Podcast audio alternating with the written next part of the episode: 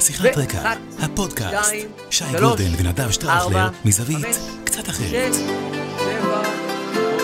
שיחת רקע, מתחילים.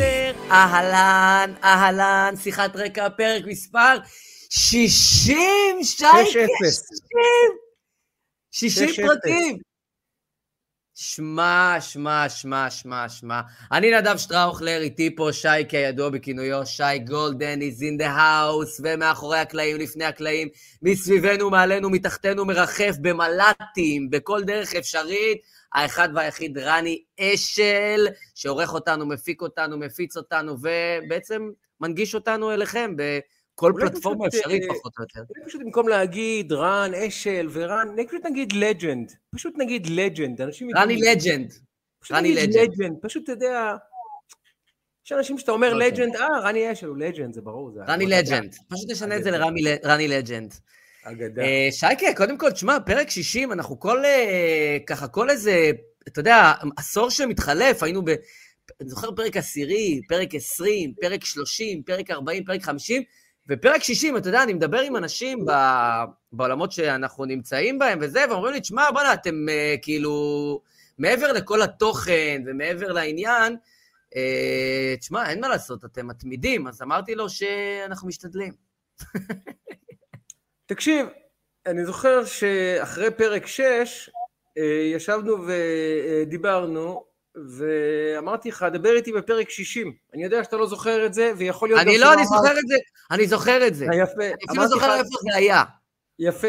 אמרתי לך, נדב, דבר איתי על פרק 60, האתגר בפודקאסט זה להמשיך, לא את הראשונים. הראשונים זה הכי קל, זה, זה הכי קל, אבל הגענו ל-60, בעזרת השם נדב, שים לב, דבר איתי ב-600. אה, יפה. בעזרת השם, כמובן נזכה שנינו ונחיה ונגיע לשם כולנו, אבל אמן. בעזרת השם, דבר איתי ב-600, בסדר? ואז אה, ננהל שיחה אחרת לגמרי.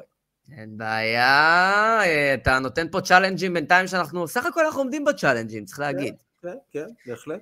אה, ואני אגיד לך, אה, טוב, אתה יודע מה, בוא נעשה לפי הסדר, כי עוד תכף יש לנו כמה דברים לצלול כן. אה, אליהם וכולי. אה, אני חושב שכתמיד נתחיל עם איזה פרק חולצות קצר וממוקד. קצר אה, וממוקד. קצר וממוקד, ואז נגלוש, כי יש לנו הרבה נושאים שרצינו לדבר עליהם. אה, אז... אה, אז לכל הצופות והצופים והמאזינות והמאזינים שלנו, למי שלא יודע, זה אינו פרק שבו אני לבד, אלא שיחת רקע, הפרק, הפודקאסט המקורי שממנו בכלל יצא כל הרעיון שלי לדבר, ובפרק הזה נדב ואני אה, מתחילים תמיד, בפודקאסט שלנו, אנחנו תמיד מנהלים אותו בחולצות ספורט, ומתחילים אותו בהצגת חולצות אה, ספורטיביות, סיפור קצר על החולצה ועל האיש מאחוריה, ואז צוללים לתוך אה, עובי הדברים. אז נדב, בבקשה. מה, אתה אומר שאני אתחיל? זה בעצם מה שאתה אומר פה? כן, כי לי יש אחד קצר וממוקד. אוקיי, אוקיי, שים לב את הקבוצה. אני רואה. בורוסיה, אה, סליחה, בורוסיה דורטמונד, אין מה לעשות. אתה לא, לא טועה בכלל, זו קבוצה מה... בכל זאת המדינה שאתה, אתה נבחרת של המאנשפט, הרי אתה אוהד כידוע.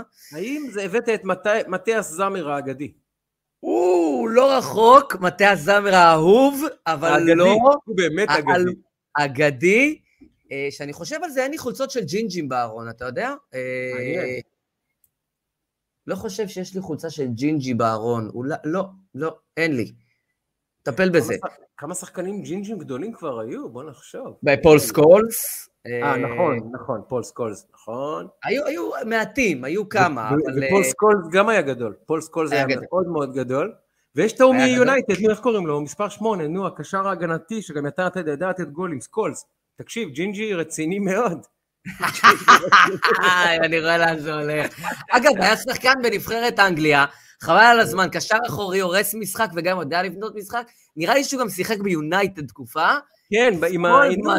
לא. לא, לא ניקי בת, לא, איך קוראים לו? נו, ההוא... אה, לא ריאן גיגס, לא ביגי סמולס. נו, נו. לא אה, פול, אה, פול יאנג. פול זמר, לא. פול סיימון. פול, סי- פול סיימון, אז המוזיקאי. לא. פול רבי- סקולס. הרב פול סקול זה גדול. אלמותי. אה, אבל לא. אני לא עם אה, אנדרי, אה, לא עם זמר, מתיאס זמר הגדול? אבל מישהו באזור חיוג הזה, אני, אני אגלה לך, כי הוא אחד הגדולים באמת, וראוי, והוא גם שיחק בעוד קבוצה שאני מאוד מאוד אוהב. ושמו... איזה מילר? איזה מילר? אנדי מילר? מי? איזה מילר? אנדריאס, הידוע בכינויו כן. אנדי אנדי מילר. מילר. וואי, וואי, וואי. תשמע, אה, אחד השחקנים הגדולים לדעתי אה, בעשורים האחרונים בגרמניה, אני מאוד מאוד אהבתי אותו ואת סגנון המשחק שלו. אה, נבחרת גרמניה כמובן, שיחק כל הקריירה שלו בגרמניה, למעט קבוצה אחת, יובנטוס. עכשיו, מי שזוכר שנות ה-90, יובנטוס אה, באמת בתור זהב מדהים, ובמאבקים עם, עם, עם דורטמונד, קרל-היינץ רידלה, מי שזוכר, אה, קולר, אה, ועוד שחקנים נוספים, והייתה שלישייה ששיחקה ביובנטוס, ועברה לדורטמונד, גרמנים, אה, נכון. שטפן רויטר, אה, נכון. אה, יורגן קולר. ו, אה, וכמובן אנדי מולר. ו, ומולר אה, ב-96-7, בעונה הזאת, והחולצה הזאת היא חולצה משנת 96-7, אה, זכה בליגת האלופות, בניצחון על הגברת הזקנה יובנטוס. אה, אז אני, אתה יודע, גם אה, מגיע לאדון אה, מולר, כי באמת אני חושב שבכדורגל הגרמני הוא אחד, לפחות מבחינתי, האהובים.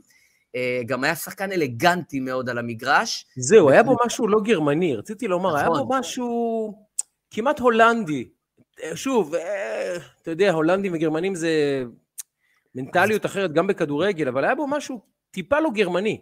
כאילו שהוא לא שייך ל- נכון, למסורת שלנו. בפרט לאותה תקופה, למרות שדורטמונד בשנות ה-90 כדורגל ססגוני, כדורגל לא גרמני קלאסי, אה, ומולר בעיניי בתקופה ההיא, אה, לי זה צבט את הלב אה, באותה אליפות ב-97 ו- בגמר ליגת אלופות, כי אני אוהד יובנטוס קודם כל, אבל מגיע לו יהושע ענבר, מכונה שוקי בפי חבריו ואוהביו, אני אחד מהם, אוהד מכבי נתניה מהקשים שאני מכיר אי פעם בחיים, מספר לנו הוא סיפור... מתחבר, יפה. הוא מתחבר לצבע החולצה, זה בטוח. כן, נכון. הוא כותב לנו בתגובות, בשנות ה-70 חתמו נתניה ודורטמונד ברית ערים תאומות, בורוסיה הגיעה עם זיגי הלדה האגדי, אם אתה זוכר, וואו, למשחק בקופ, בקופסה הארורה בנתניה, הפסידה 3-2 לקבוצה של המדינה, קורא לה יהושע, יהושע התבלבלת, זו קבוצה אחרת. היו גם אה, שני שחקנים של מכבי נתניה שעברו לדורטמונד.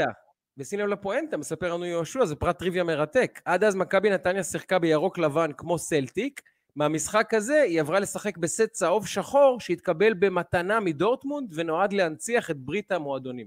יפה, אה, יפה, לא, את זה לא ידעתי. יפה. אז הצהוב שחור זה- של נתניה, תודה ליהושע ענבר על פרט טריוויה מרתק. אחלה, אה, אחלה יהושע? ענבר, אה, נכון. שוקי, סחטיק, באמת כל סחטיק. הכבוד, שוקי. טוב, אה, אני אעשה את זה זריז ונתחיל, כי יש לנו כן. באמת זמן מוגבל. חברים, בבקשה. ביום ראשון שוחק הסופרבול, וביום רביעי באירופה משוחק עוד סופרבול. אנחנו יודעים על איזה משחק אנחנו מדברים. ריאל מדריד. ריאל מדריד נגד אה, פארי סן ג'רמן, ואני אומר, מיסיה, אתם יודעים על מי אני מדבר? מיסיה. הופה! מיסיה לאו מסי. מי שנחשב בעיני רבים השחקן השני הכי טוב בעולם. אה, כן, שאם לא- אם לא- אם כן, ליטל, הגעת בזמן לחולצה של המוזהב. אז כאמור, אה, ליאו מסי, נסכים כולנו, לא העונה הכי טובה בקריירה שלו, נסכים כולנו, זה לא מה שפיללנו לראות כאוהדי כדורגל, אבל מחר, אם ירצה השם, אה, אנחנו נראה את אחד משני משחקים, כנראה משחקים הכי חשובים ששוחקו העונה, לפחות מבחינת המוניטין והעניין, ובטח הכסף שידובר והשמות שיהיו על המגרש, גם גמר ליגת האלופות לא יהיה גדול כמו המשחק הזה. אתה מדבר על ביתר נגד חדרה זה במוצ"ש. בדיוק, בדיוק. לפני זה, במשחק מקדים כאפרטיף, פריס סן ג'רמן, קבוצת המיליארדים, לא המיליונים אפילו, באמת, עם מסי, אה, שיש לו הזדמנות. אתה, אתה יודע, אני לא צריך לספר לך מה ששנינו יודעים, וגם אה, כל הצופות והמאזינים והמאזינות שלנו יודעים. אה, בספורט יש רגע שבו אם אתה מגיע, אתה, מקומך בנצח מובטח, ואם אתה לא מגיע, כמעט כל הדברים שעשית לפני קצת פחות חשובים. אז יש למסי הזדמנות את כל העונה המאוד בינונית, נסכים הזאת שהוא עובר, מחר וברביעי, ב, אה, סליחה, בשלישי, בעוד שבועיים, אה, להראות לנו, להזכיר לנו שהוא בכל זאת אחד משניים שלושה השחקנים הגדולים בהיסטוריה. בשביל זה הכסף, בשביל זה נחתמה העסקה המטורפת, בשביל זה כל העולם אה, אה, התעורר בבוקר ל, לידיעה המדהימה, נאמר, אמבפה ומסי באותה קבוצה, לא יאמן שלושה שחקנים אולי הכי טובים בעולם באותו הרכב. אה, אז אני מחר אצפה במשחק הזה כמו כולם, ואני בעיקר אסתכל על מספר 30, לראות האם באמת, אגב לג'נד, רני אשל, האם באמת הוא קורץ. כי אני יודע שמרדונה לצורך העניין, להבדיל, היה מגיע למשחק הזה. לא רק בגופו, אלא גם למשחק עצמו. אז בואו נראה מחר מאיזה חומר קורץ לאו מסי. אנחנו נראה, תשמע, אנחנו בהחלט אה, נראה, אה, אני לא מה שנקרא ממחנה מסי, אבל ההיסטוריה תשפוט את, ה, את השחקן הזה כאחד הגאונים הכי גדולים שנגעו בתולדות המשחק. אה, ושמע, זה יהיה מרתק, זה יהיה בהחלט מרתק. בוא נצלול לדברים. ובוא נצלול, כי באמת יש לנו ככה הרבה דברים. אני עוד, אם אני מסתכל, אני רואה אני עם הצהוב שחור, אני עדיין, הקול שלי לא חזר מאה, הייתה לנו התרגשות שלשום בערב, וביתר ניצחה את מכבי פתח תקווה. זה כאילו איזוטרי לחלוטין, אבל הקבוצה האחרונה שניצחנו הייתה מכבי פתח תקווה. כלומר, mm. עברנו סיבוב שלם, את כל הקבוצות לא ניצחנו אף אחת חוץ מ... לדעתי סיכמת את כל סיפור בית"ר ירושלים העונה במשפט הזה. אוי, השם יעזור, אנחנו צריכים הרבה חסדים השנה, והיה לנו כמה רגעי נחת אחרי הרבה סבל, חייו של אוהד הם אינם פשוטים, בייחוד אם הוא אוהד בית"ר, בייחוד אם הוא עוקב אחרי הקבוצה השנה. אה, ותראה, אה, אנחנו, אתה יודע, אנחנו מדברים הרבה פעמים, לא באמת ביחס למה שקורה, אבל אה, אנחנו מדברים הרבה על אה, תגובות שאנחנו מקבלים מאנשים שככה עוקבים אחרינו, ובאמת אנחנו מקבלים גם פרונטלית, אני פוגש אנשים ואומרים לי, הפודקאסט, תמשיכו, איזה כיף, אתם מדהימים, ממש כאילו מרתק, תמשיכו, אה, וגם תגובות, אה, גם כתובות וגם בהודעות וגם בעוד כל מיני דברים כאלה. ובשבוע שעבר, בפרק החולף, מי שהיה ככה בתוך העניינים, אז אני החמאתי, בחרתי להחמיא לאחד, נשיא המדינה, בוז'י הרצוג, והיה קטע שבאמת דיברנו על הנושא של הזקן שלו, אה, ועל זה שהוא ייצג נאמנה כשהוא יצא לשליחות, אה, ונדבר עוד רגע על שליחויות נוספות שלו, על השליחות שלו באמירויות, ושמבחינתי, נזכיר, הוא במנהג אבלות, מגדל זקן, על מות, לציון מות אימו, ובעצם הוא בחר, הוא לא היה חייב, הוא בחר לגדל את הזקן, נסע לאמירויות, ושאלו אותו שם, האמירתים ואנשי המלוכה וכולי, אה, והוא דיבר על זה, ומבחינתי הוא ייצג אותי נאמנה, ודיברתי על זה ככה וכולי. ורצה הגורל, והשבוע באיזשהו אירוע, בין הפרק הקודם להיום, פגשתי את אה, הנשיא הרצוג באיזשהו אירוע, ולחצתי את ידו, והוא אמר לי, נדב, אני רוצה להגיד לך תודה רבה. אני ראיתי את הקטע בפודקאסט שלך ושל שי. מה אתה אומר? אה, בחיי, זה הגיע לידיו ולעיניו, הוא צפה בקטע, אה, ואמר לי, שמע, אני רוצה להגיד לך תודה רבה, זה מאוד חימם לי את הלב אה, וריגש אותי, ואני רוצה להגיד לך, ולנו בעצם, לך, שי ולי, תודה רבה, אה, לא מובן מאליו, ואמר לי, תכיר את אשתי וזה, ואמר לה, תראי, הוא דיבר אלינו שבוע שעבר, על... הוא סיפר מה שדיברנו פה ממש, זאת אומרת, הוא ממש דקלם פחות או יותר את הדברים שנאמרו כאן, וזה מאוד שימח אותו ו- וריגש אותו, אז תראה מה זה, אפילו מהאזרח מספר אחת, אנחנו... אה, נעקבים ונצפים ואפילו מפודבקים. אז, אז אה, אני אגיד לך... באמת מדהים ומרגש.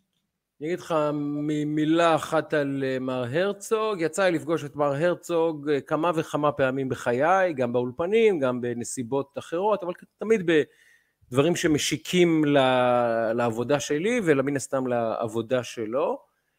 ובאמת, פגשתי הרבה פוליטיקאים, פגשתי הרבה אנשים. אה, בוז'י מצליח במילה אחת להגדיר את האיש הזה, מענץ'. ידעתי שתגיד את זה. מענץ'. פשוט. ואני אומר לך, תקשיב, לי, בעיניי, סליחה על, ה... סליחה על השטחיות אולי, אבל טיבו של אדם ואופיו עומד בעיניי לפני הרבה הרבה דברים אה, שלפעמים אנשים חושבים שהם חשובים בהרבה. העובדה שהאיש הזה, אני אתן לך דברים, זה דברים קטנים. למשל, תמיד הוא שואל אותי, איך בבית? הוא יודע מה שמה, הוא, הוא זכר את שמה של אה, אשתי לשעבר, של מיכל. תמיד הוא אומר לי, דש לשרון, אל תשכח, אני יודע שאתם לא ביחד. או מספר לי איזה סיפור קטן. אה, אשתי, מיכל, כלומר אשתו שלו, מיכל הוא אומר, האזינה לכם לפני כמה שבועות, והיא אמרה שהתוכנית נחמדה. תמיד הוא יודע לומר את המילה. ואני מבטיח לך, הוא לא מתכונן לפגישות איתי, אנחנו נפגשים סתם באקראי, בכל מיני נסיבות כאלה. מה שלומך? דש לשרון, תקשיב, האזנתי לתוכנית שלך, שמעתי כך וכך, מיכל גם מאזינה לך מאוד. מה שלום אשתך, הכל בסדר? תמיד את השתי דקות האלה. עכשיו זה כאילו כלום, זה כאילו שום דבר, אבל זה עולם ומלואו.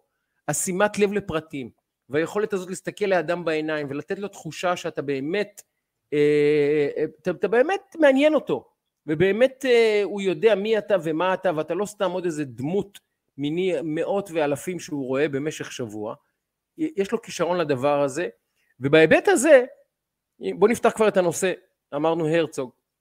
אנחנו קוראים השבוע שהמגעים שהוא מנהל עם טורקיה מאחורי הקלעים מבשילים כנראה לכדי uh, מהלך של הפשרת היחסים בין ישראל לטורקיה. משהו קורה שם, משהו, משהו קורה. קורה. לפי פרסומים היום צריכה להגיע משלחת רמת דרג אה, מטורקיה אה, לישראל כדי לייצר תחילת, תחילת של מהלך דיפלומטי ובשבוע הבא אם הבנתי נכון אם ירצה השם כאמור הנשיא בעצמו ייסע לטורקיה יפגוש את ארדואן ואולי יתניע באופן, סופ, באופן רשמי את uh, הפשרת היחסים. רוצה לומר,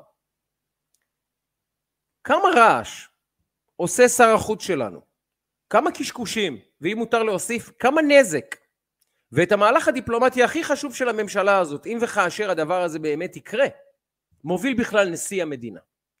זאת אומרת, עם כל ההוא-הא, ועם כל המי-מה, ועם כל המו ומי, ובאמת כל ההוא-הא של יאיר לפיד, בסופו של דבר את האירוע הדיפלומטי המורכב באמת, הרגיש באמת, האסטרטגי באמת, מי מנהל? נשיא המדינה.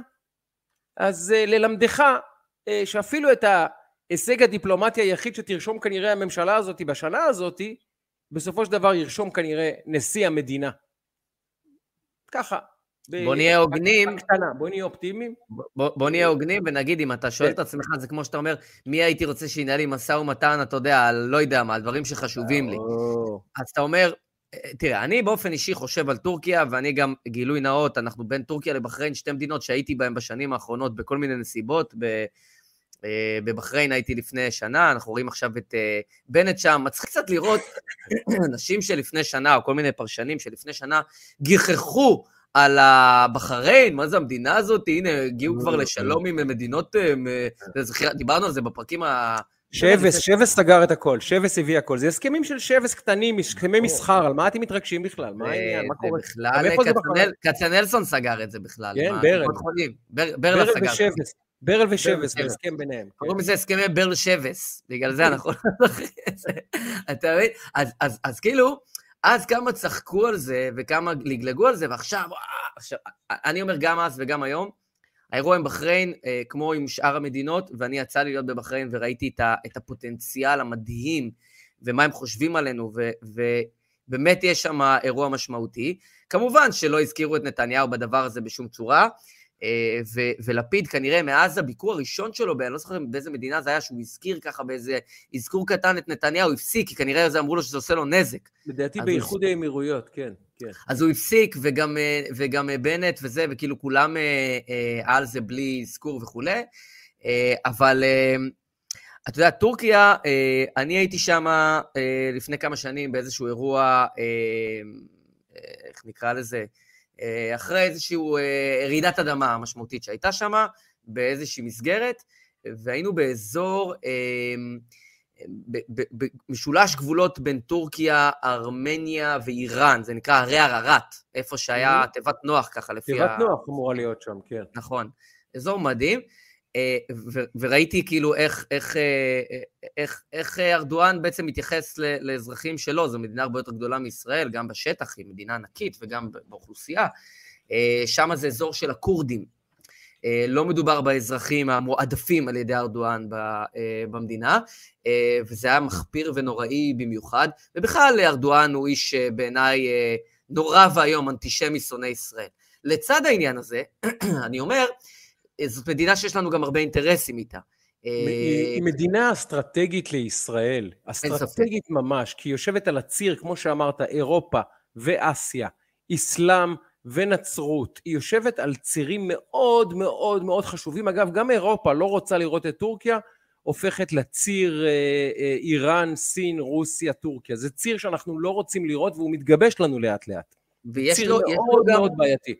ויש לו גם משמעויות ביטחוניות כלפי ישראל, זאת אומרת, החמאס פועל משם ב- ביתר קלות ו- וגורמים אחרים, ולכן אני שם שנייה רגע את, ה- את העניינים הפרסונליים ואת התפיסה, אנחנו כאילו עדיין יש דברים שהם ברקע באינטרסים מדיניים, ועל כן שיח ביליטריאלי בין מדינות, בטח שיש אינטרס, צריך וחשוב שיתקיים. ואז אתה שואל את עצמך, מי היית רוצה שיהיה בתוך הדבר הזה? אדם כמו בוז'י הרצוג, עם הניסיון שלו, היכולת הדיפלומטית שלו, היכולת הפוליטית שלו, המקובלות שלו היום, או שר החוץ וראש הממשלה החליפי של ישראל, שהיה, שלפני אה, בדיוק אה, שבועיים אה, אמר בריאיון לברק רביד וטל שלו בוואלה, אה, שהוא בכלל לא רואה סיכוי שיהיה איזושהי מלחמת, מלחמת עולם, או איזשהו משהו קרבי, או, או איזשהו עימות בין אה, רוסיה לאוקראינה. וזו האמירה השנייה שסיבכה כאילו אותו ואותנו בעניינים האלה, ואז כאילו אחרי עשרה ימים קרא בקריאת מצוקה מהר לכל השגרירים ולכל האנשים שלנו משם להתפנות. רק עשרה ימים אחרי. זאת אומרת, תראה את קוצר הרועי שלו, של הראייה שלו קדימה. ושלשום הוא מצטלם, הוא מזמין ללשכתו את סגנית שר החוץ האוקראינית, דבר שהוא לא מבין ששר חוץ לא יכול לפגוש סגנית, סגנית שר, לא משנה. מצטלם כמובן. עידן רול היה עסוק פשוט במסיבות אה, זה כאילו. הוא לא מבין שערב מלחמה, כשאתה מזמין אליך ללחיצת אה, יד מחויכת וחיבוקים, אתה מאותת לרוסים, ישראל בחרה צד בעצם. עכשיו, אה, במקום להתרחק כמו מאש מהאירוע הזה של אוקראינה-רוסיה, שזה דבר שאנחנו פשוט לא רוצים להתקרב אליו, לא רוצים לבחוש בו, לא רוצים להיות מזוהים בו, לא רוצים בכלל שידעו שאנחנו על כדור הארץ כשהם נלחמים, שיעשו מה שהם רוצים שם אחד לשני, זה לא צד שלנו. בנט בכוח מנסה להיכנס לאירוע, ולפיד בכוח, בכוח, בכוח מנסה להכניס את ישראל עם השטויות שלו. ועכשיו, אני אומר לך, מי שבקיא בשיח הדיפלומטי, כאשר שר חוץ ישראלי מזמין אליו סגנית שר חוץ, מעבר להשפלה שהוא משפיל את עצמו, נגיד בקטנה, הוא כבר מתורגל בזה, הוא גם לא מבין שהוא מושפל, זה מה שגאוני בלפיד, הוא לא מבין שהדבר הזה הוא מבזה את ישראל, ניחא. הוא לא מבין איך זה מצטלם, איך זה, איך זה נתפס במוסקבה התמונה הזאת. ערב המתקפה הרוסית על אוקראינה, כשכל העולם על האוקראינים, מי מזמין נציגה רשמית של ממשל, ממשלת, ממשלת אוקראינה לצילום חיבוק ולחיוך? מדינת ישראל. מה אומרים הרוסים? הבנו. תודה רבה, מדינת ישראל. הבנו באיזה צד אתם. כל הכבוד לכם. אין שכל, אין שכל שם. אבל יש דאגות, אבל יש דאגות. יש הרבה דאגות עם האיש הזה לצערי. עכשיו אני אגיד עוד דבר על בוז'י, וזה קשור גם לנאור, אוקיי? אני לא רוצה ללכלך על אף אחד מהנשיאים הקודמים. בשום צורה. אבל אם נשווה את הווליום התקשורתי של הנשיאים הקודמים ואת הדרך שבה כל אחד מהנשיאים הקודמים ניסה לבנות עצמו או כנשיא של העם או כנשיא צנוע וענב, כל אחד, בנ... שים לב באיזה אלגנטיות עובד בוז'י ונאור, איזה יופי הם עובדים, בלי לייצר רעש תקשורתי, בלי לקחת צד פוליטי, בלי באמת לרחף מעל האירוע הפוליטי המורכב מאוד מאוד מאוד שכולנו חווים כמדינה וגם כמערכת פוליטית, עושה את זה באלגנטיות, מתנהל תקשורתית בצורה שהיא לא פחות ממדויקת בפוני ממש, ממש. וכל הכבוד לנאור, שהוא כמובן השטן הגדול, כי הוא עבד עם נתניהו, וזה וסכנה גדולה לאומית וקיומית לעם ישראל, האיש הזה, אבל מעבר לכך שהוא סכנה לאומית קיומית גדולה, הוא גם איש, איש אה, אה, דובר ומנהל מערך יחסי ציבור ומערך דוברות נהדר. הוא עושה לבוז'י, אני נותן להם ציון בנוכחות התקשורתית בתחילת הקדנציה שלו, ציון באמת תשע מעשר, אולי אפילו תשע וחצי מעשר. באמת, בהחלט, עבודה בהחלט. מאוד יפה הם עושים שם. מאוד בהחלט יפה. בהחלט, יש לו, יש לו גם ראש מטה מול אייל שוויקי, בכלל צוות מצוין שהוא אה, אה, דלל עצמו.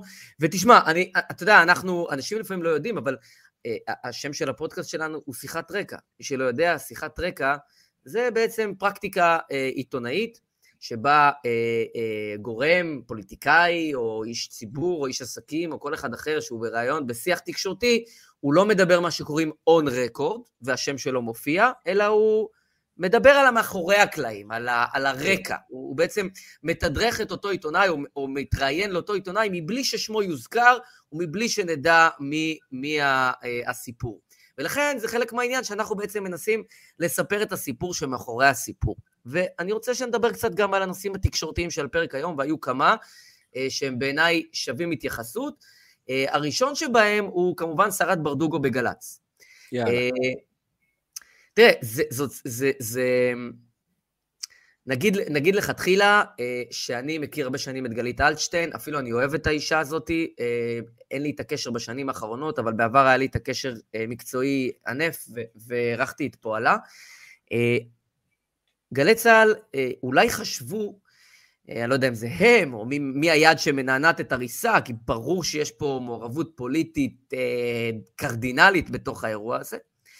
אה, אבל אה, יכול להיות שמישהו חשב פה ש, אה, שעושים פה איזה, כאילו איזה נוקאוט לברדוגו.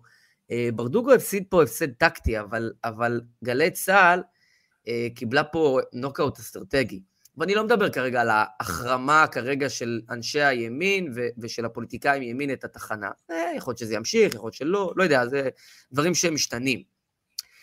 אבל ה- הסיפור הוא שגלי צה"ל פספסו פה נקודה מאוד מאוד משמעותית, והיא שהיום, מחר, עוד שנה, עוד עשור, סתם אני לוקח את זה, אבל הימין יחזור לשלטון באיזשהו שלב. כאילו, את, את, אתם צריכים לחשוב עוד כמה צעדים קדימה. זה כמו שהנורבגי וכל מיני דברים שהקואליציה, אתה יודע, מה שנקרא, ממש מזמברת את האופוזיציה ושוחקת אותה וקוטשת אותה. חברים, מחר בבוקר, עוד שנה, עוד חמש שנים, הגלגל מסתובב, אתם צריכים לזכור שמה ראית, את, הסק... ראית, את, הס... ראית את הסקר של עכשיו 14 היום? 60 מנדטים, זה סקר, וסקרים אנחנו יודעים מה הם שווים, אבל הם מדד למשהו, הם מלמדים על כיוון הרוח, גם אם לא על הדיוק של התנועה. 60 מנדטים, 36 יש לנתניהו ולליכוד, בתקופה שאמורה להיות תקופת השפל הגדולה ביותר בקריירה שלו, הוא עם 36 מנדטים, היה כבר עם 40 בסקר קודם לדעתי, אה, כאשר ביחד עם ש"ס, אה, יהדות התורה, והסמוטריצ'ים זה 60 עגול.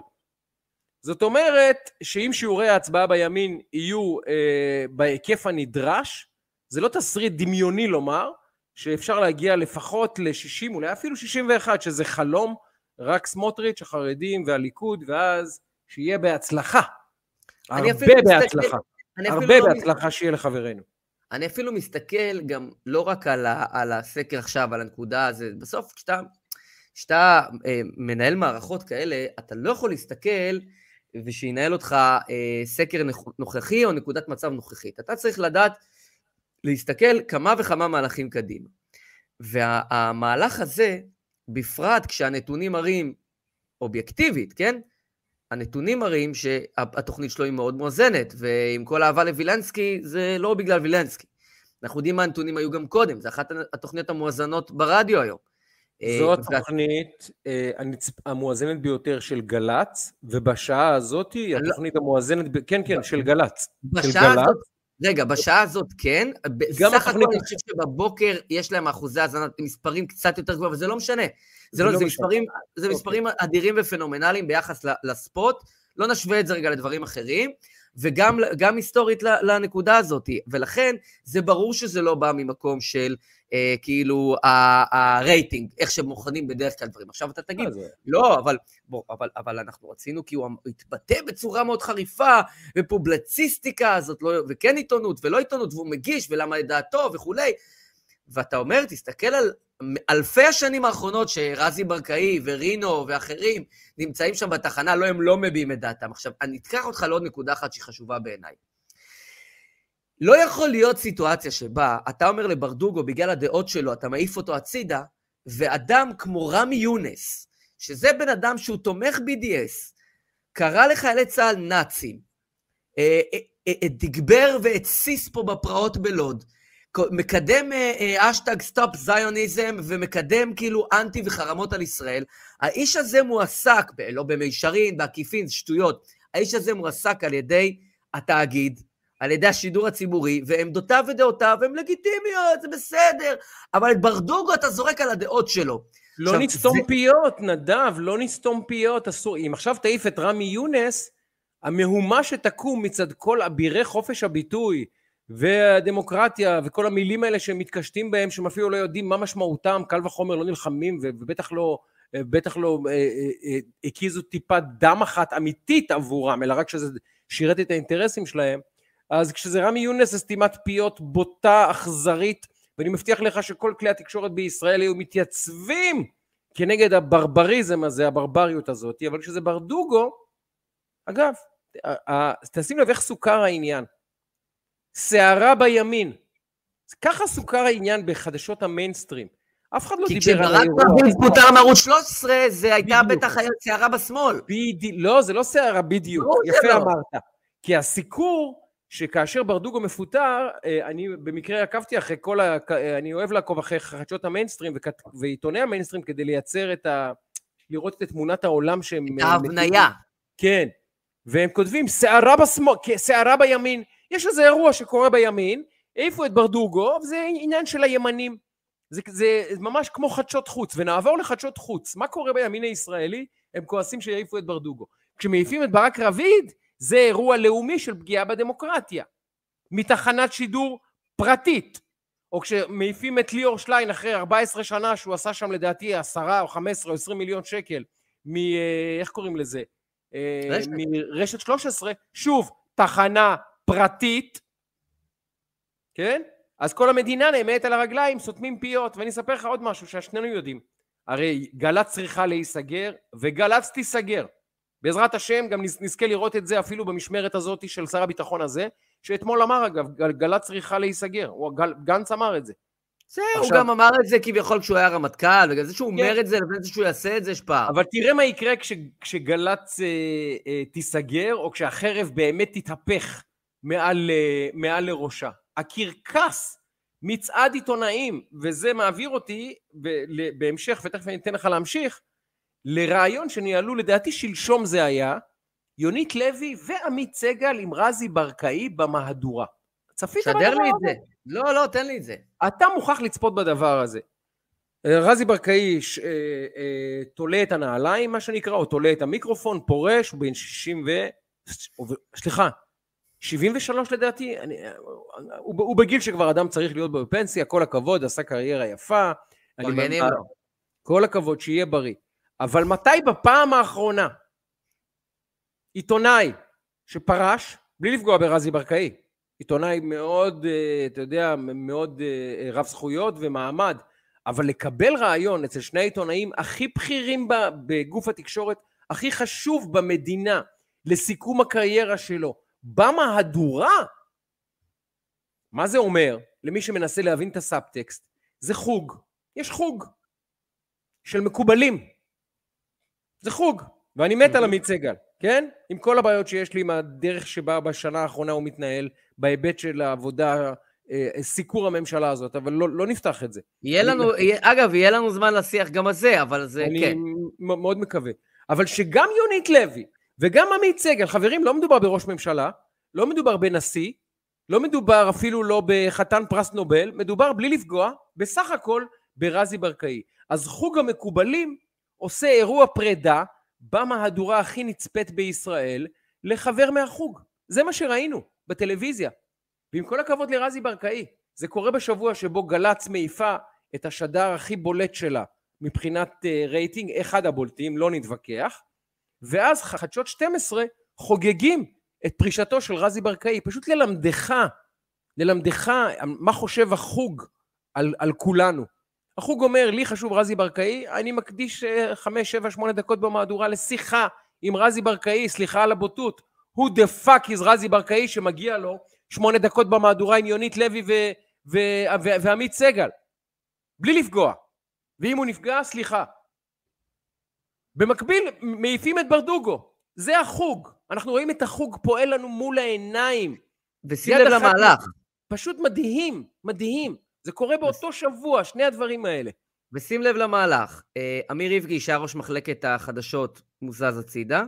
אה, ישי שנרב, שלא ידוע בדעותיו השמאלניות, אה, מסיים את תפקידו בתחנה.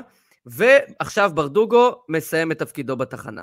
זה בזמן אה, לא משמעותי, שלושה אנשים שהם פחות או יותר השלושה אנשים היחידים, אולי היחידים. פספסתי, היחידים. שמזוהים באיזושהי צורה. יש שם בטח כמה טכנאים, נכון? יש, יש שם לא, כמה אני מדבר טכנאים. על. אנשים בפרונט, אני אני יודע. מדבר על אנשים... אגב, יש שם הרבה אנשים טובים, אני חלילה לא רוצה לפגוע, זה, יש שם באמת אנשים שהם אנשים טובים, וגם אנשי תקשורת טובים, לא כולם רעים, אני לא רוצה לשפוך את התינוק עם המים, נכון, נכון. אבל, אבל אני מדבר כרגע על אנשים שנמצאים בפרונט. אלה שלושת האנשים, פחות או יותר השלושה האנשים היחידים שיש להם איזשהו, אתה יודע, אתה מבין רגע שהם באים לא מצד שמאל של, ה, של המפה במובן הזה. אז ברדוגו הולך, וקודם לזה ישי שנרב, וקודם לזה אמיר ריבגי, ואתה מבין את ה... עכשיו, זה למה אני חושב שגם הטיעון שיש פה איזה משהו נקודתי, פרסונלי וכולי, הוא לא מחזיק מים, אנשים לא טיפשים.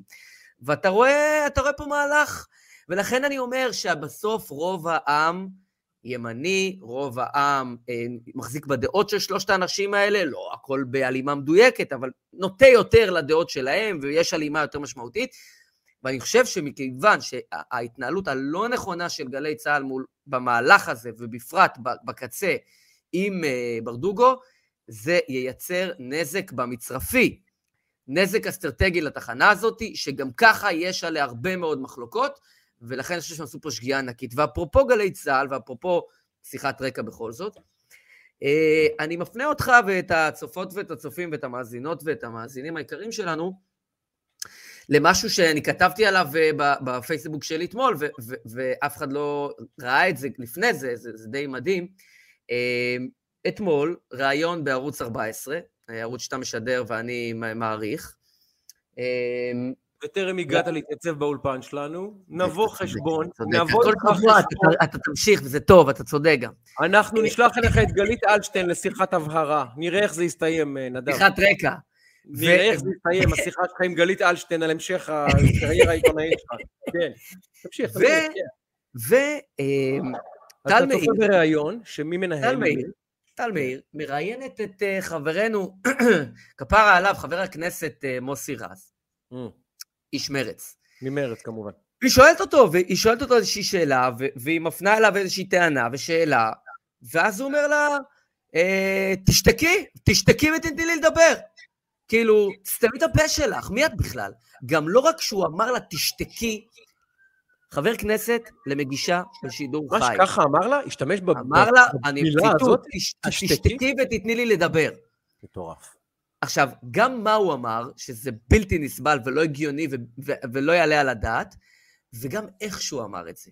לאיש, אגב, לאישה, סליחה שאני שולף את קלף הפמיניזם לא, חכה, הנה, הנה, אני... אני אבל אני... לאישה, ומי עושה את זה? מרץ. המפלגה שחרתה על דגלה וכולי וכולי. יודע, אומר אנחנו... לאישה בטלוויזיה, תשתקי. עכשיו, עכשיו מוסי, מוסי יודע, מוסי יודע שהוא בא מהדעות הנכונות. ושטל מאיר, הנעימה, האינטליגנטית, הבאמת, באמת, כאילו, אתה יודע, זה כאילו לבוא עליה בבריונות, זה כמו, ממש. זה כאילו אני, אתה יודע, אני מתקשה לחשוב על, על, על אנלוגיה כאילו רלוונטית לעניין, מרוב שהיא עדינה, עדינה ונעימה.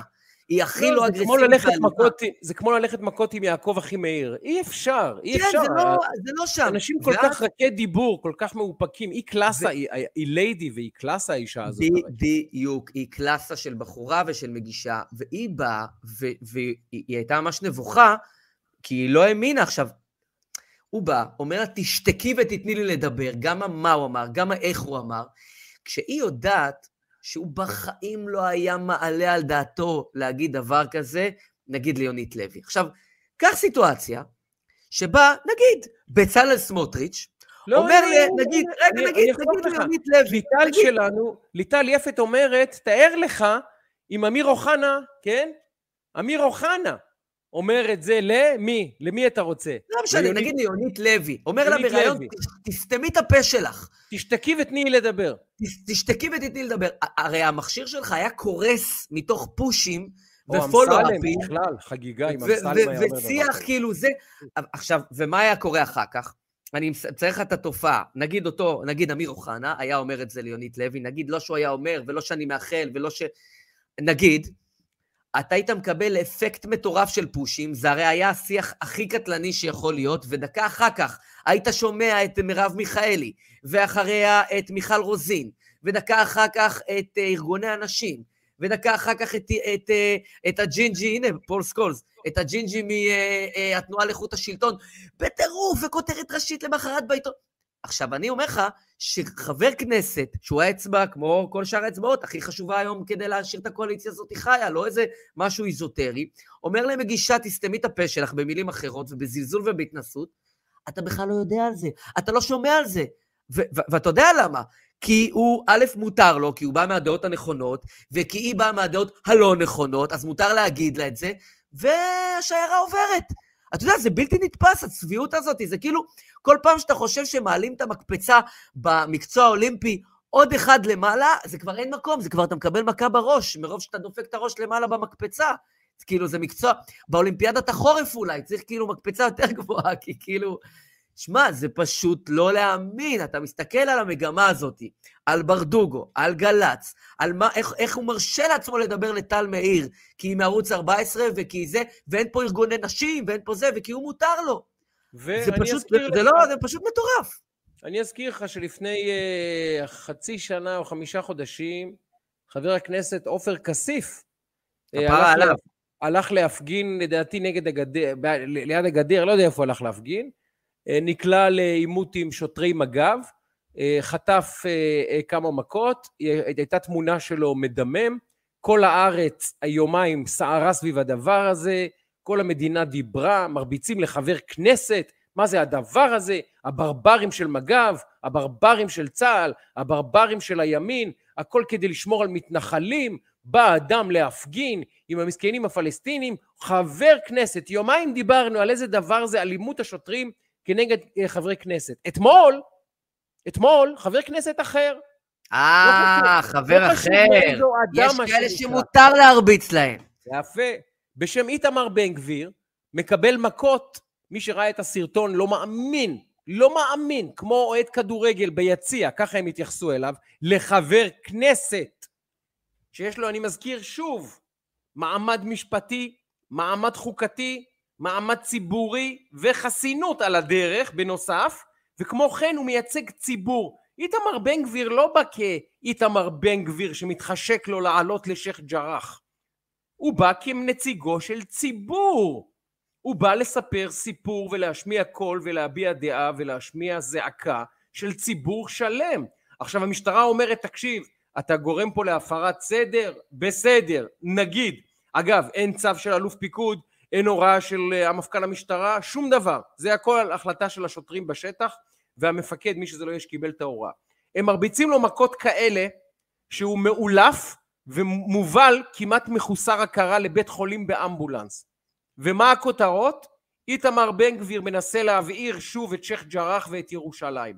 מילה על זה שחבר כנסת אתמול הובהל לבית חולים אחרי שקיבל מכות כמעט, כמעט מחוסר הכרה, הוא התעלף.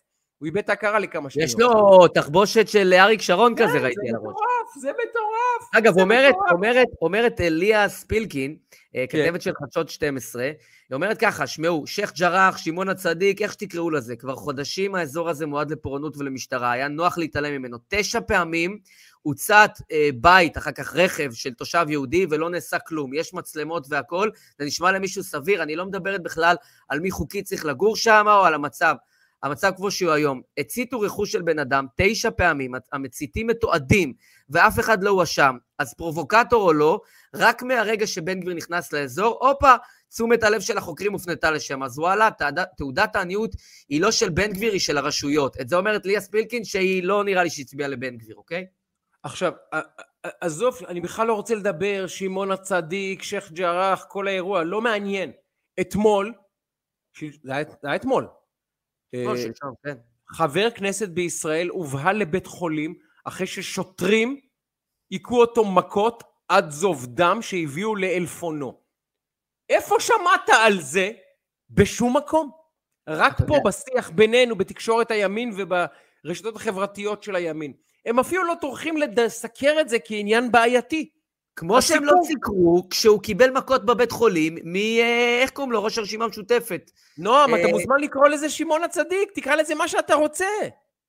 הבעיה עם שמות, הם מסמנים ומסומנים. גם אנשים אומרים, אל תקרא לפרשת פגסוס, תקרא לפרשת המשטרה והפרקליטות.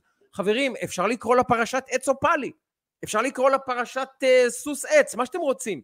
אבל כשנותנים לפרשה שם או למקום שם, הוא צריך להיות מוסכם כמסמן ומסומן. ככה מייצרים תקשורת בין אנשים.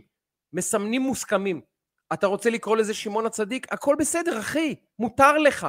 אבל אני מניח שחלק גדול מהאוכלוסייה לא יבין על מה אתה מדבר. עכשיו, כשאתה רוצה לייצר תקשורת שבה אנשים מבינים על מה אתה מדבר, אני מנסה להסביר לאנשים למה קוראים לפרשה פרשת פגסוס, ולא פרשת המשטרה והפרקליטות. אני יכול לקרוא לה פרשת נדב שטראוכלר ויום ההולדת שלו, אבל איש לא יבין על מה אני מדבר. אמת. אז, אז, אז זה העניין. אז אני יודע שאתם רוצים נורא ל... כן. זה נכון, אבל גם, אגב, הסמנטיקה וה, והמסגור של המילה הוא גם חשוב, וזה גם נכון. אני, אני, אתה יודע, בסדר, אתה בסוף זה רפיטציה, הרי אם אתה, אם, אם יהיה מסגור, ותילחם בזה, ונחליט שקוראים לזה, לא נחליט, אתה יודע, שמעון הצדיק ולא שייח' ג'ראח, אז, אז אם אתה תגיד את זה מספיק פעמים, זה גם יישאר, אז אני, אני מכבד את האמירה ואת המאבק הזה, אבל אני רוצה להגיד לך, שנייה לקחת אותנו צעד אחורה.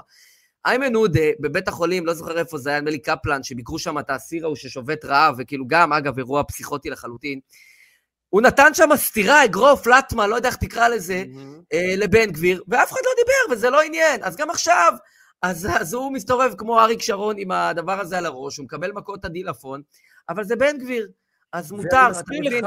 זה בן גביר, זה, המדינה... שים, לב, שים לב לקו, שים לב לקו שעובר, אז זה בן כן. גביר, אז זה איבגי, אז זה טל מאיר, וכל המדינה, ואני מזכיר לך שוב, כל המדינה עוברת לדום כשעידית סילמן אומרת שמישהו דוחף אותה אל הרכב שלה. שוב, אם זה קרה, זה איום ונורא, ואוי ואבוי שאדם תקף חברת כנסת, ואני מקווה שהמשטרה תמצא אותו ותמצה איתו את הדין. אבל כולנו יודעים, בלי לפגוע בגברת סילמן, שאף אחד לא, לא דחף אותה ולא היכה אותה, ואין תיעוד של העניין ולא משנה. אבל אני לא יודע, אבל זה גם באמת לא משנה. זה, זה לא משנה. אבל כשתוקפים, במרכאות או לא במרכאות, את עידית סילמן, אז כל המדינה עוברת לדום. כשמבהילים את איתמר בן גביר אחרי שהוא חוטף מכות רצח משוטרים לבית חולים, בגלל המכות שהוא קיבל, אז איתמר בן גביר הבעיר את השטח. זה לא ייאמן. זה, זה לא ייאמן. זה לא ייאמן.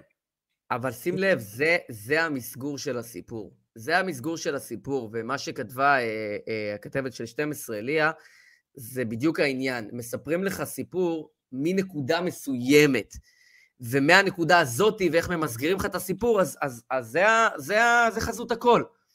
אה, אני רוצה, לפני שנספיק עוד איזשהו נושא אחד או שניים, אני רוצה רק אה, להזכיר, אה, כבכל שבוע ובכל פרק, אנחנו פרק 60, אבל זה משהו שהיה נכון בפרק הראשון, בפרק העשירי, וגם בפרק השלושים, וגם בפרק הנוכחי, ובעזרת השם שלא נצטרך, ושכבר בפרק הבא לא נצטרך להזכיר את העניין הזה, אבל ככל שזה המצב, אז אנחנו עושים זאת אה, בהתמדה אה, וב, ובנחישות, ומתוך רצון שיהיה שיח בנושא הזה, וזה הנושא כמובן של אברה מנגיסטו, אה, שנמצא היום 2,718 אה, לילות וימים אה, בשבי החמאס. אה, ואנחנו רואים שהממשלה הזאת מתעסקת בהרבה דברים. אני לא יודע מי ומה, סיפרתי על הארכת חוזהו של ירון בלום, שהוא איש רציני וטוב, אבל בסוף זה עניין של החלטה של מדינה, אבל גם החלטה של תקשורת, ואנחנו עוסקים פה במה מתעסקים ובמה לא מתעסקים, אז בנושא הזה, לצערנו, אין עיסוק תקשורתי כמעט בכלל, ועל כן אנחנו מוצאים לנכון בכל פרק אה, להציף את, ה, את העניין הזה. אה, ולכן זה, אה, זה חשוב מאוד. אה, שייקה, אפרופו הנושא... כן, אני רוצה להספיק איתך נושא שלי הוא חשוב. יאללה, קדימה, תן, תן, אתה, מה שחשוב לך חשוב לי, שתדע לך. הוא חשוב לכולנו, זה חשוב לאומי. יוקר המחיה והפגנות בחוץ כי עלה המחירים, על זה אתה מדבר? או שאין הפגנות ואין, כאילו, הכל בסדר? מיכה, אוקיי. פרשת פגסוס. תקשיב, יש לטאטא מתחת לשטיח אה, סיפורון, יש להעלים תקשורתית אירוע קטן, יש להסתיר אפילו פרשות בסדר גודל בינוני, אבל מהלך המחיקה בטיפקס של פרשת פגסוס במהלך בזק של שלושה ימים, של שלושה ימים, ביום, אני, מה שקרה זה ככה, אני, אני, אתה, אתה זוכר את הכרוניקה, בשני שעבר כלכליסט ותומר גנון, שמאז אגב נדם קולם אני עיתונאי איזה שבוע, שבועיים, ועיתונאי, אחרי שהוא מפרסם סקופ וכלי התקשורת שלו, שולחים אותו לכל כלי תקשורת אפשרי להתראיין, לספר, לחגוג את הסקופ. כלכליסט ירדו לבונקר, תומר גנון, אני, יש לי גם תוכנית ברנז'ה ברדיו תל אביב שאני משדר בה, אנחנו מנסים כבר של, שלושה שבועות לדבר איתו, האיש ירד למחתרת, לא מוכן להתראיין, איש שם בכלכליסט לא מדבר, אתה אומר לעצמך, רגע, אתם לא רוצים לחגוג את הסקופ המדהים שהבאתם? זה סקופ שמשנה חיים של עיתון, זה סקופ שמשנה בטח חיים של עיתונאי, לא, לא רוצים לחגוג. יורדים למחתרת, לא פרסמו עוד מילה אחת על פגסוס, להוציא יום שלישי שעשו איזה follow-up, פשוט קברו את הסיפור. במקביל, כל הפוליטיקאים שביום שני אמרו, ועדת חקירה, לא, ועדת בדיקה, לא, ואמרנו יופי, גם חברים בשמאל מבינים את חומרת העניין, כנראה התעשתו והבינו מה המשמעות של ועדת חקירה, ועדת בדיקה, ועדות ממלכתיות, ובנט מצא את, את הפתרון, פתרון הנפלא. אמר למשטרה, תמני איזה צוות פנימי שיבדוק אם יש צורך בהקמת ועדת חקירה בכלל. שלחו צוות פנימי של שלושה אנשים, אני מזכיר לכם שתיקי נתניהו החקירות נתקיימו שלוש שנים, מאות חוקרים, מיליונים של שקלים, עשרות מיליונים של שקלים, כל עם ישראל ואחותו השתתפו בעניין הזה כדי לראות אם נתניהו קיבל סיקור מוטה או לא מוטה. את הפרשה כנראה, אני חושב שתסכים איתי, מהחמורות בתולדות המדינה, בהנחה שהיא נכונה. חד משמעית, חד משמעית. בהנחה שהיא נכונה, המשטרה בצוות הקטן הזה סוגרת תוך יומיים, יומיים, מגישה לבנט מסקנות שאומרות אין צורך, הכל בסדר, אלשיך אתמול אומר אין לא היה פגסוס, אין פגסוס, זה ספין ואנשים ישלמו את המחיר על הספין הזה, וזהו, תם הטקס ידידי. הם פשוט עשו פה וידוא הריגה, הוצאה להורג ווידוא הריגה של אחת הפרשות החמורות בתולדות ישראל במהלך של 72 שעות ואנחנו עומדים מנגד, אני חייב להודות שאפילו אותי, שאני באמת אדם שראה את התקשורת ברגעים מאוד ציניים, מאוד מאוד ציניים. אנחנו דיברנו היום על טל מאיר, דיברנו על בן גביר, דיברנו על, על, על, על הסיקור המוטה של, פר, של, של ברדוגו לעומת אה, ידידנו ברק רביד, אין ספור דוגמאות, סתם רק מהשבוע האחרון. אבל כזה עוד לא ראיתי. פשוט התגייסות של המערכות כולן במהלך של 72 שעות למחוק את הדבר הזה. למחוק את הדבר הזה. שלושה ימים. שלושה ימים, שניים וחצי חוקרים, מגישים מסקנות שהכל בסדר, אין שום בעיה, וסוגרים את הפרשה הזאת, נדב. זהו. זהו. יש לי שאלה, יש לי שאלה אליך. זה בלתי, אני לא מאמין שזה קורה לנו. בתור איש תקשורת אה, רב ניסיון, שראה לפני ולפנים, ראה איך נוצר סיפור, איך יורד סיפור, חיים של סיפור וכולי. אתה חושב שהתזמון שבו הסיפור הזה פורסם, והוא הרי פורסם בחלקים, בחתיכות, היה פרסום כן. ראשון בכלכליסט, היה פרסום שני, ואחר כך היה בוננזה שלישית מטורפת, בגלים, היו שני גלים מרכזיים, גל ראשון, שבוע, שבועיים, גל שני בומבסטי מאוד מאוד מאוד חזק, רעידת אדמה. כן. עכשיו, אני שואל אותך, האם לדעתך ומניסיונך, האם ההערכה שלך, שהתזמון והפלטפורמה שבה זה פורסם, האם זה נראה לך מקרי שזה פורסם בזמן הזה ובפלטפורמה הזאת? אני חושב ש... כלומר, רק נגיד, יש סיפור, מישהו עכשיו מביא איזושהי ידיעה, והיא מתפרסמת למחרת בבוקר בעיתון, ויש איזושהי מערכת אה, אינהרנטית כזאת אני, אני, אגיד, אני אגיד משהו על הסיפור הזה. אין מצב בעולם שתומר גנון וכלכליסט סיפרו סיפור בסדר גודל הזה, בלי שיש להם לפחות שני מקורות, לפחות, ולפחות הם שמו ידיים על כמה מסמכים שמאשרים את זה. לא ואתה, גם, ואתה, גם, ואתה גם יכול אה, אה, לשתף את הצופות והצופים והמאזינות והמאזינים, שהסיפור הזה הוא לא סיפור שהתעורר ככה בלי בדיקה משפטית עמוקה ברור, ובלי כל מיני בירורים. ברור, ברור. עיתון כמו כלכליסט, שיש לו את האמצעים, ויש לו הרבה מוניטין על הכף לשים, כשמפרסם סיפור כזה, שזה סיפור שבאמת בונה וגם הורס מערכות, בודק אותו לא ברחל בתך הקטנה, אלא ברחל בתך הקטנה, וכל בנותיה הרחליות הקטנות ביחד. והנכדות והנינות. והנכדות ו... והנינות של רחל, כולן. את הכל יפה, הוא בודק. יפה. כדי לא ליפול, חס ושלום. עכשיו, אתה ו... גם מסכים איתי שזה מעין הסיפורים שאתה גם, מכיוון שהוא בשליטתך, והמידע נמצא אצלך, אתה גם בדרך כלל תבחר את המומנט לפרסם אותו. אמת.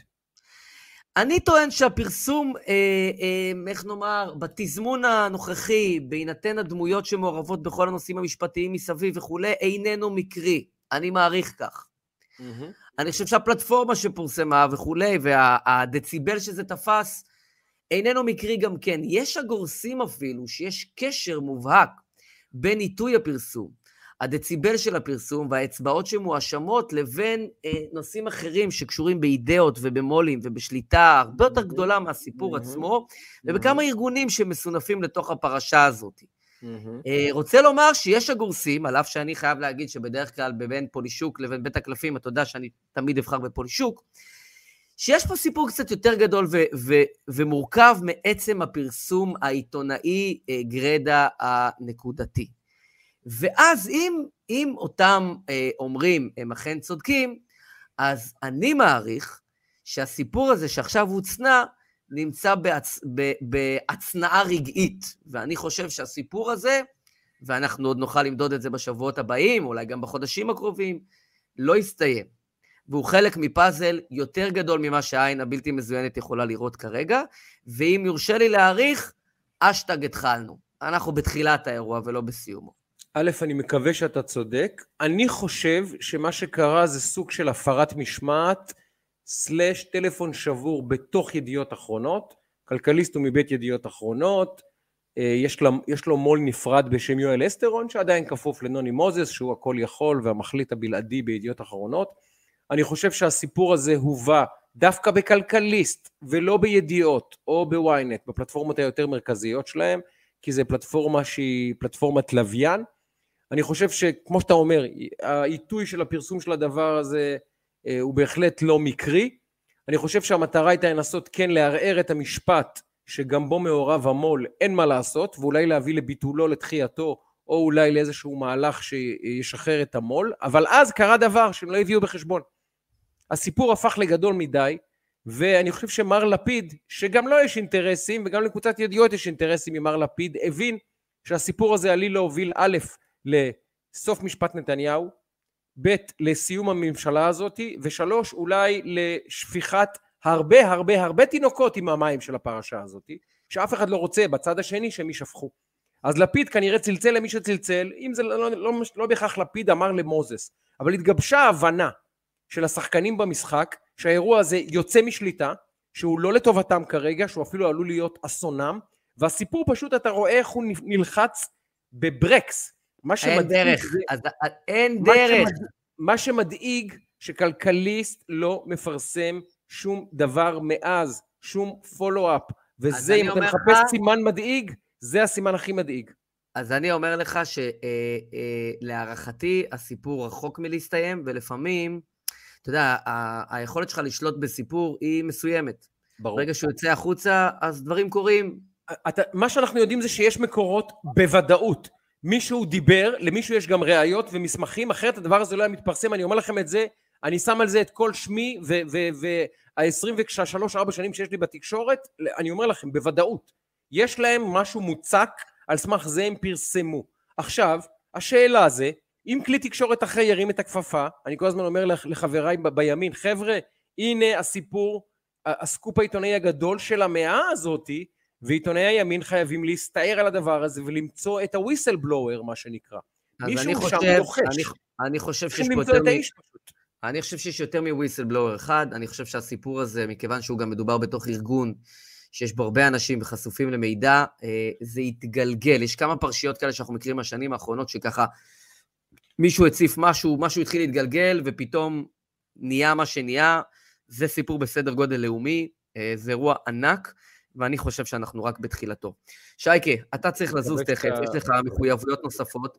אה, אני אגב רוצה... ג'ינג'י, אגב ג'ינג'י, איפה הג'ינג'י?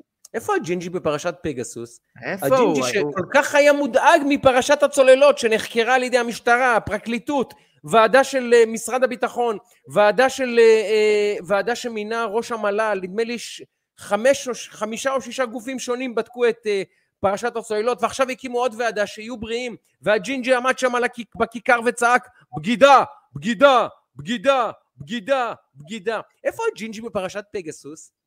אגב, אם, אם יש סיבה לקיומה של התנועה לאיכות השלטון, זו הסיבה, הפרשה הזאת.